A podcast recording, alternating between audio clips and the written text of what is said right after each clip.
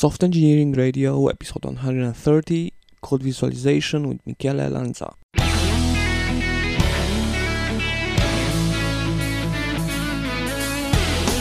This is Software Engineering Radio, the podcast for professional developers on the web at se-radio.net.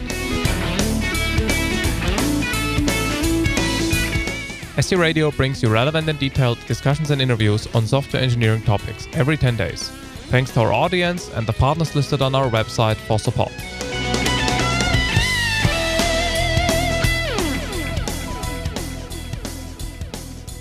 Welcome, listeners, to a new episode of Software Engineering Radio. This is another episode we are recording here at JAOO 2008. Uh, same procedure as every year. Um, today we're talking about software visualizations, and um, you have to think about this like an audio book, right? The fact that you can't see things in the podcast helps you because you can imagine things to be, you know, really great. Um, to uh, do this discussion today, we have a guest, Michele Lanza. Hello. Why don't you introduce yourself to our listeners so they know who they're listening to? Okay, so my name is Michele Lanza. I'm Italian. I'm assistant professor currently at the University of Lugano, that's in southern Switzerland. And before that, I did a PhD in Bern, that's in the German speaking part of Switzerland. Interesting to know, I'm Italian. Really important. I wouldn't have uh, guessed. I mean, you speak absolutely perfect German, so. Uh, oh, yeah, thanks. But I've been like 25 years in Switzerland. Uh huh. Okay. Well, not everybody's perfect.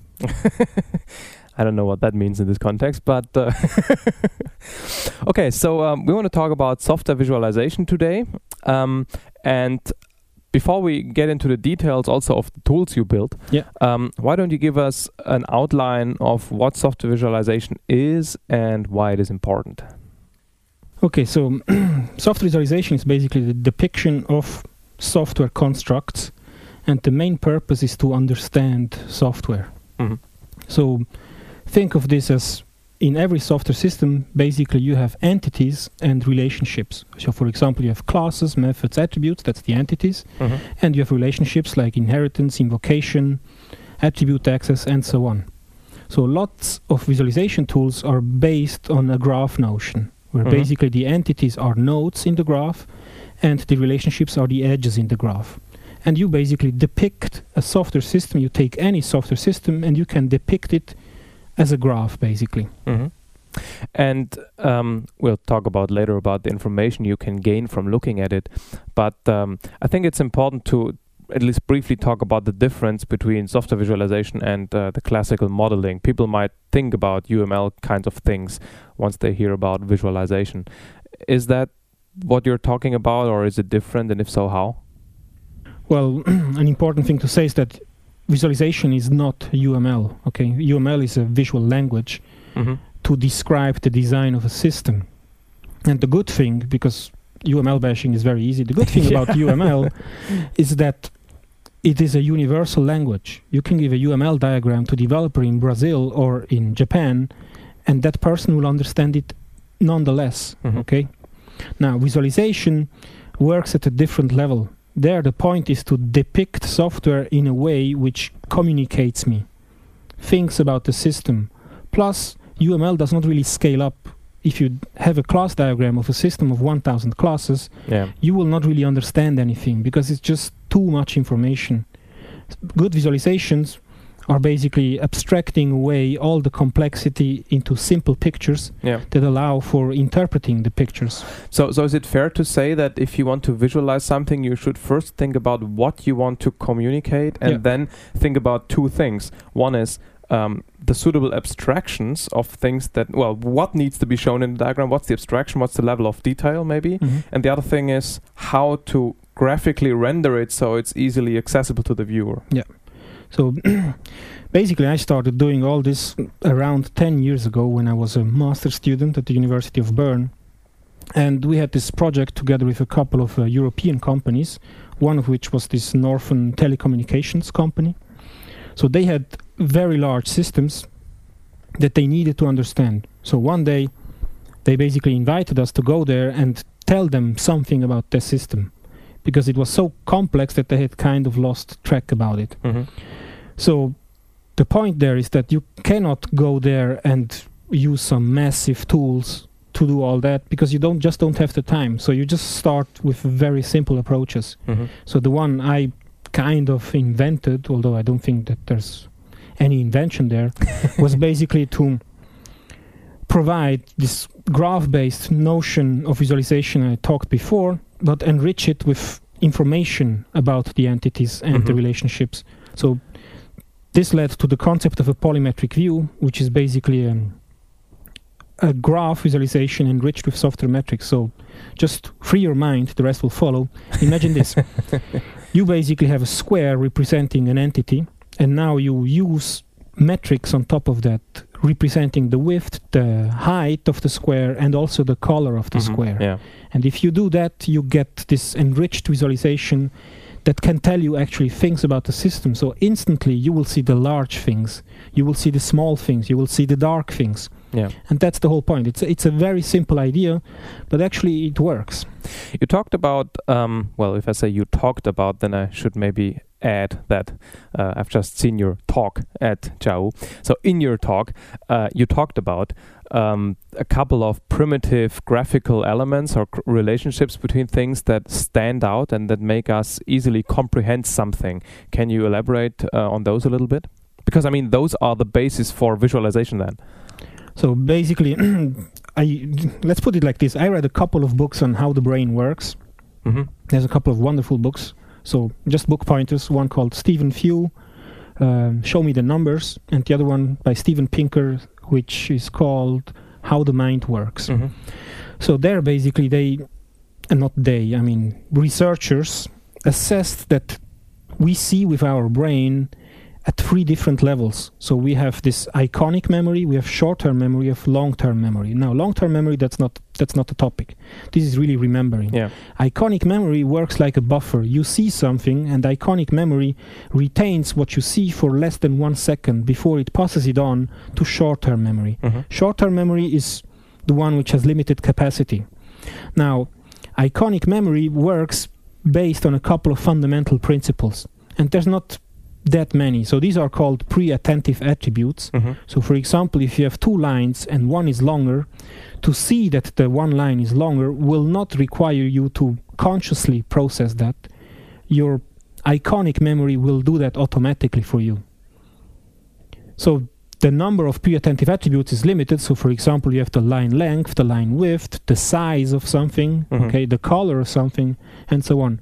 And those primitives are actually the ones that you can use for depicting anything, including software. So that would mean that if you talk about metrics in your polymetric views, that you take a certain characteristic of an entity. For example, it's it's you know lines of code in a method or the number of methods in a class, and then you assign that to the degree of length, color, width, and then this allows the iconic memory to find to easily spot the outliers. Basically, Exactly. yeah. That's the point. Yeah. So that's also, I guess, the the whole idea of visualization to easily spot things that are kind of strange. Yeah. And the major point there is that to do that without reading the code. So Mhm. you just look at the system and no source code is displayed. right. Although, to be honest, at one moment in time, you must start reading the code because it, software is not about pictures, it's about source code. Yeah. But before you actually go down to the level of source code, you can spend a lot of time saving time at the at the level above where you just look at the large system with these constructs. Mm-hmm. Um, so, okay. So based on that, you have built a couple of tools. Yeah. Um, so why don't you give us a little bit of an introduction to the kinds of tools you built, the 2D ones, the 3D ones, and and then we can talk about how what what they're useful for and how they can be used. I started basically building tools with a tool called CodeCrawler. It was a very simple tool which implemented the concept of polymetric views. hmm And with that, you could actually reverse engineer and understand large scale systems. And that's what I did actually f- during the course of my PhD. Then CodeCrawler actually got extended into visualizing the internal structure of classes using class blueprints. I also extended it to visualize the evolution of systems with, again, very simple concepts, one of which is called the evolution matrix. This basically was my whole PhD. Then, when I founded basically my research group at the University of Lugano, we started building a massive range of tools. hmm So we started with 2D reverse architecting tool where basically you look at the system from above. This is the work of Mircea Lungu. And you can basically tear the system apart in terms of its packages and get a, get an understanding of its architecture. Mhm. At the same time, there was another PhD student called Marco D'Ambros. He started by extending CodeCrawler to visualize bug information. Mhm. So you could actually see which entities in the system were affected by which and how many bugs. And then you could actually reason about that. At one moment, basically, we also started doing uh, Java tools because so far all the tools I've mentioned actually have been written in Smalltalk. and also for Smalltalk programs, I guess. No, actually, they worked also um, for non-Smalltalk Okay, programs mhm. like C++ or Java because we had this language-independent meta Right, model that we can use. Mhm. At the moment, we started to write Java tools, basically Eclipse plugins, Mhm. and although some of them are actually fairly successful, like one called X-Ray, written by a student called Jacopo Malnati, which are, these tools, by the way, are all free and open. I Right. should Yeah, and we'll, we'll, we'll put the links to them into the Mhm. show notes. Okay. We started recognizing that there was no use in trying to compete for the real estate on the screen of an IDE like Eclipse Mhm. because programmers when they program what they want to see most of all is actually the code itself Right. Yeah. that's why they blow up basically the, the code pane the Yeah. text editor pane and minimize all the rest so a visualization tool doesn't have a great chance there so we basically tried then to go the completely opposite way by trying to create an immersive experience Mhm. so we started writing a tool, and this is the work of a PhD student called Richard Wettel, where we visualize software systems as three-dimensional cities Mhm. into which you can immerse yourself. So we used the metaphor of a city. We played around with a lot of metaphors, but in the end, we settled on the metaphor of a city because of two reasons. First one is that cities are a known concept. Yeah. People live in cities or have been to cities, hopefully, so they know what it's what it's all about. Yeah. Second, I don't think that software visualization is about oversimplifying the complexity of software systems. So a Mhm. metaphor like a city r- works really well because a city is a complex construct that needs to be explored progressively. And we will actually want to imply the same on software systems that Right. you need to slowly immerse yourself into that and start to get a feeling of what the system is all about. Mhm. So, so that means if I try to describe this a little bit for our listeners, and, and we, uh, again, I also encourage you guys to to actually visit the show notes and, and look at the slides because there are really nice visualizations in the slides, which we probably cannot do justice through the audio communication here. But if if he talks about um, um, code cities, then this really means that you literally have building-like structures with a certain width and a certain height and maybe a certain color, where height, width, and color as you mentioned before, represent some of those metrics. Yeah. And and you really get like certain. You talked about parking lots, skyscrapers, antennas, right? Things that are flat and big, that are massive or that are high and tall. So it's really really very useful. Yeah, the other thing is also, apart from looking at the slides, these are basically pictures. You should really download the tools Yeah. because the point is that in such cities you can really walk around, you can touch things, you can modify things, you can tag them, for example, you can you can colorize them, and so on. hmm And this is this is the point. I don't think soft visualization is about creating nice pictures about Sure. system because these pictures will won't tell you enough. It's really about this navigation experience Yeah. that you can immerse yourself into those visualizations. Yeah. So, based on on on those renderings, um, people might ask themselves, so what do I do with those? What's the point? What kind of applications can we have, or what can we actually achieve with those city diagrams or city maps or whatever? And uh, I guess there are three uh, applications that you talked about, and why don't we uh, look at each of them briefly? So the first one is uh, program comprehension. Yeah, basically the, the point there is that you have a large system in front of you that you don't know about and you must get some kind of bearing of the system. You must understand what the system is all about. Now, what you can do in such a in such a case is either you can start reading the code, but this is not really realistic because if the system is really large, you will spend a lot of time and this doesn't necessarily imply that you will actually understand the Right. system. So for this we use these city-like visualizations to give an instantaneous feeling for how the system looks like and that's also actually that something that I, I can hardly talk about just orally. But if you visualize different systems, you will start to recognize that they are really diverse in nature. So some systems have more a, a, a good distribution of functionality. So there are no skyscrapers. Okay, so Yep. all the classes have reduced amounts of functionality. The system is really well structured. While in other systems you have these monster classes where everything is concentrated, and you instantly actually see that. Plus, another thing that we have also seen is that there is something going on with languages. So we visualize systems in Java, Smalltalk, and C++, and you actually see that there's different typologies of cities depending on the language. hmm But this is leading to a completely different topic that is not the subject here. Well, but at least it, it, it, it suggests different cultures of how the OO paradigm is understood, right? Oh yes, absolutely. so that's, I guess, the, the message there. Plus, I guess that the language like C++ can hardly be called object-oriented, right? yeah, I mean, uh, why did I know that you would say this as a Smalltalk guy? now, if I if I imagine that you have uh, those snapshots of the system displayed as a city, then of course the next question is: Can you have movies um, in the sense that you show the evolution of a system over time? Oh, absolutely.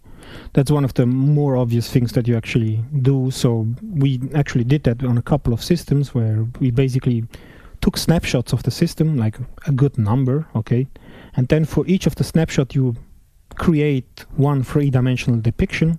Then you can concatenate all those pictures and create the movie of the evolution of a system. And we did this with a couple of systems. And the good thing there is that while of course a movie does not allow you to interact with the system, the whole movie gives you actually a story about the system. You clearly see how the system has evolved over time, when there have been major restructurings in the systems. Plus, of course, you can always add additional information on top of that. So, for example, you could use colors to denote who actually wrote which parts of the system Yeah, or when? or when. And then you could actually really see who is responsible for which changes in the system. And and I mean again it's it's it's hard to do it audio only but if you look at the slides you will really be I mean yeah you said it's not about pretty pictures but it really helps you to get an overview and I guess that's the point. This before we look at the third application I really want to reiterate this thing that I think well that's my my personal opinion. My background here is that I work a lot with models and over time I've really come to the conclusion that graphical modeling in many cases doesn't really work. Uh, so I really like to do graphical DSLs for modeling and then use visualization to give you the overview and then maybe a drill down capacity so you can double click a bubble and you back to the text. So so what's your opinion there? I mean, do you think graphical interactive graphical construction of systems, graphical programming is is that a dead end?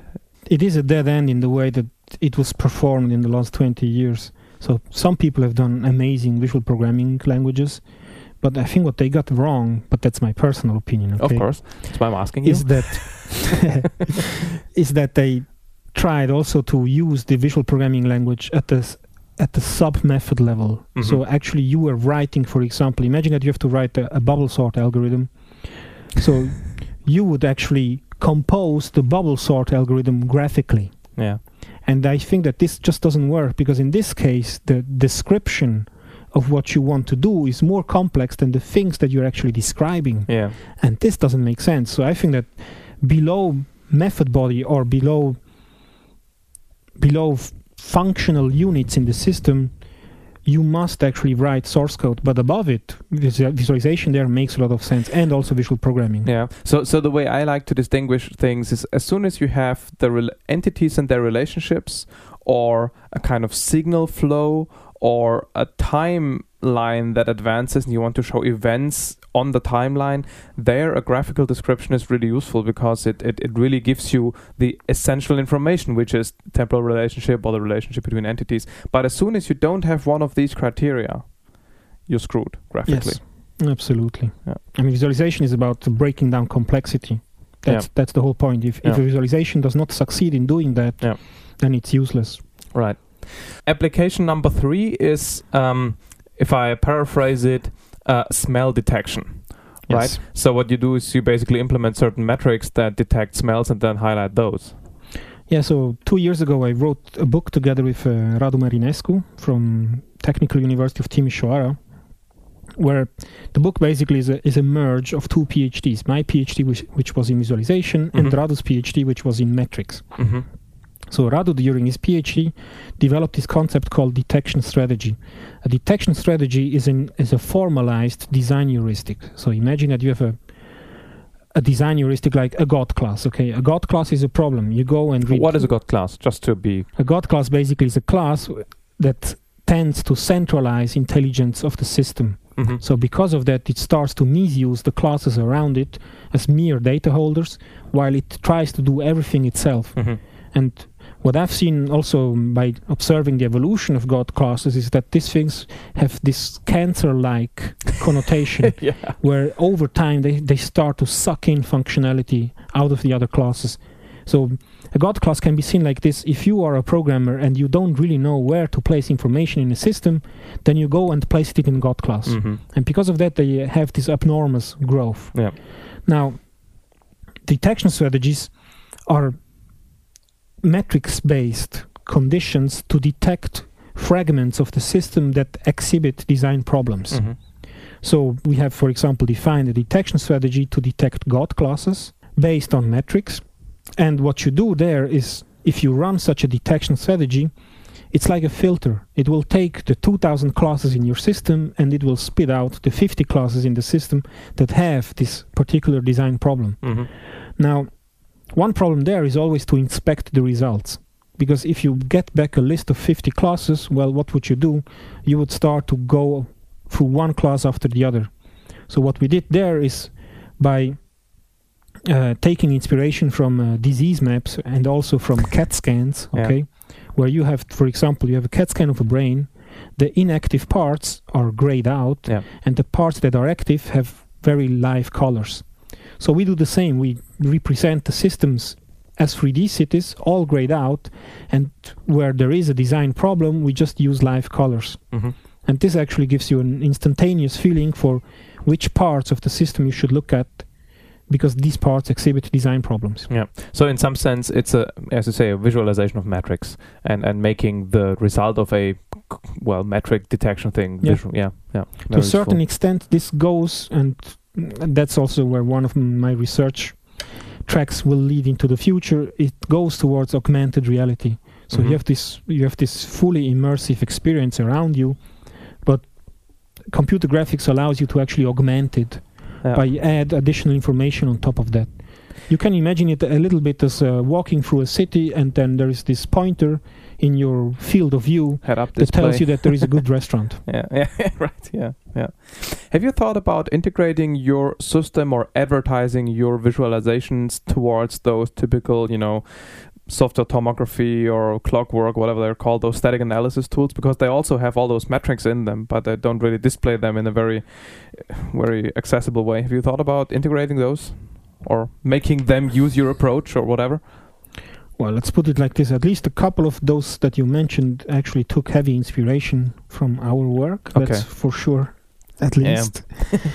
then the other thing is, well, the problem there is that visualizations do not really work just as pictures, uh, as I said before. Yeah, So you need to actually use the tools, right. and this It's a very usage of the tool is is not. Uh, let, let, let, me try because I think I know what you're saying, and that is you should use the ability of the tool to interact with the model or the picture as opposed to having this paper metaphor where you just display something. Exactly.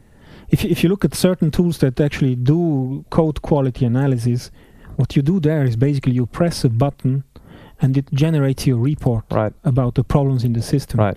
And then the manager is happy because he can give the report to some Yeah. guy and that guy will go and fix it up hopefully. Yeah. Now with visualization this doesn't really work. You must really dive into the system. Right.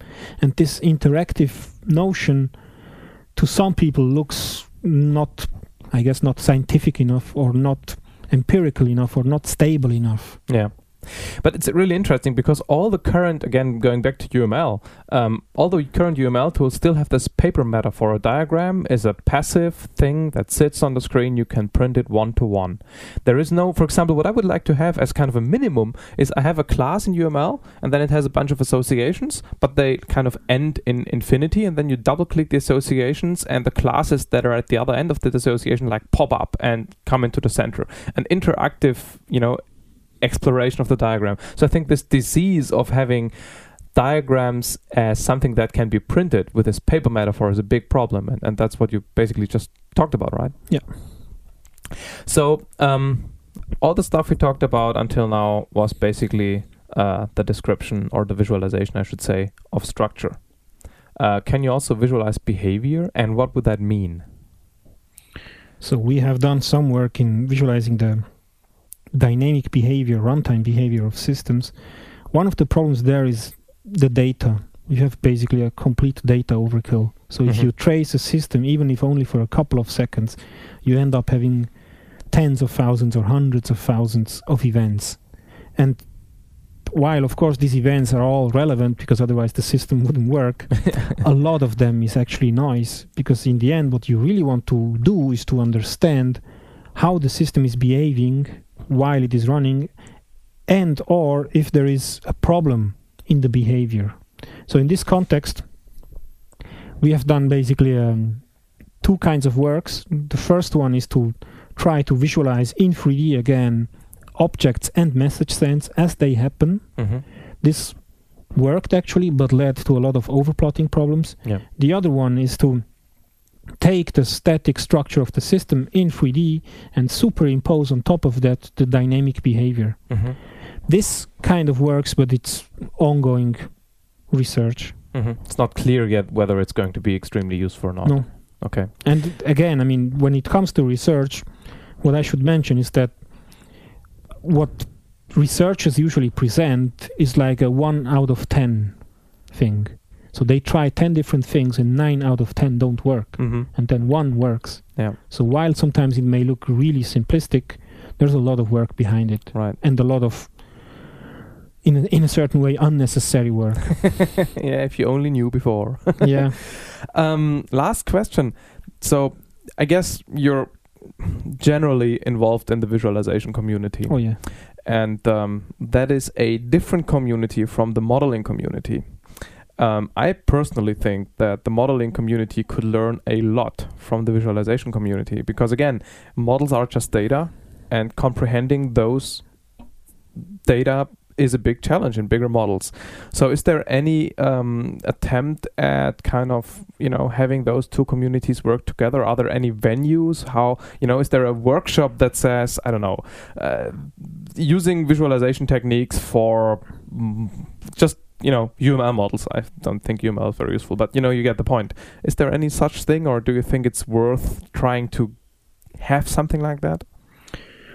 Well, sad news is that there is nothing. Okay. Mm-hmm. So I can also, on a side note, I can say that visualization, soft visualization, doesn't doesn't have an easy life, at least in academia. Mm-hmm. Because if you if you go to many software engineering conferences, what these people want was is empirical results on Mhm. things. Mm-hmm. So you have to prove to them that whatever you do is better than something that somebody else has done before. Yep. And in the case of visualization, this is not so easy. Because how can you evaluate whether a visualization really works or not? So one way would be to use, for example, human guinea pigs, right? Mm-hmm. So you take a couple of people, some of them you give them the visualization tool, and the others not. Mm-hmm. Well, the problem is that you can always tweak the questions in a way to make your your tool look good. Yep. Okay. Yeah. And I don't think that this is scientifically honest. Yeah. Then the other thing is also that for me it's funny to observe during the last 10 years that whenever I show visualizations the academic part of computer science is not convinced while the developer community Mhm. actually loves it. Mm-hmm. So there is some deeper truth behind that, but I still have to discover that. Right. Now, with respect to the the question, is it worth to look at modeling in the context of visualization and vice versa? Yeah.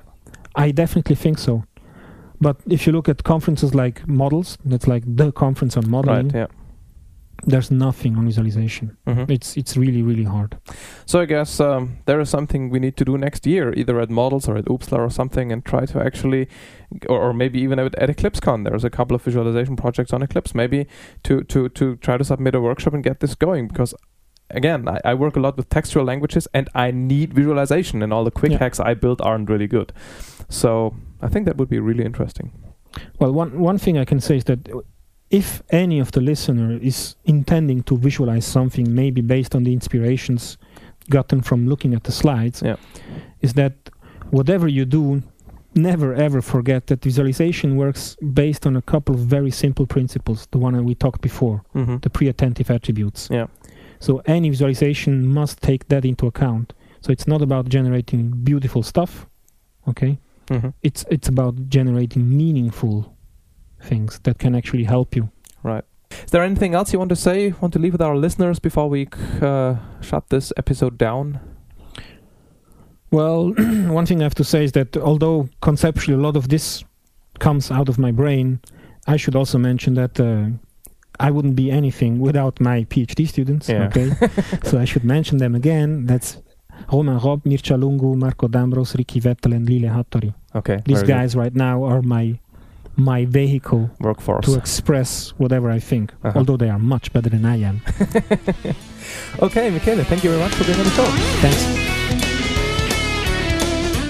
Thanks for downloading and listening to Software Engineering Radio. Software Engineering Radio is an educational program brought to you by Hillside Europe. If you want more information about the podcast and all the other episodes, visit our website at se-radio.net. If you want to support us, you can donate to the SE Radio team via the website, or you can advertise for SE Radio, for example by clicking on the Digg, Reddit, Delicious, and Slashdot buttons. To contact the team, please send email to team at se-radio.net or, if it is specific to an episode, please use the comments facility on the website so other people can react to your comments. This episode of SE Radio, as well as all other episodes, are licensed under a Creative Commons 2.5 license. Please see the website for details.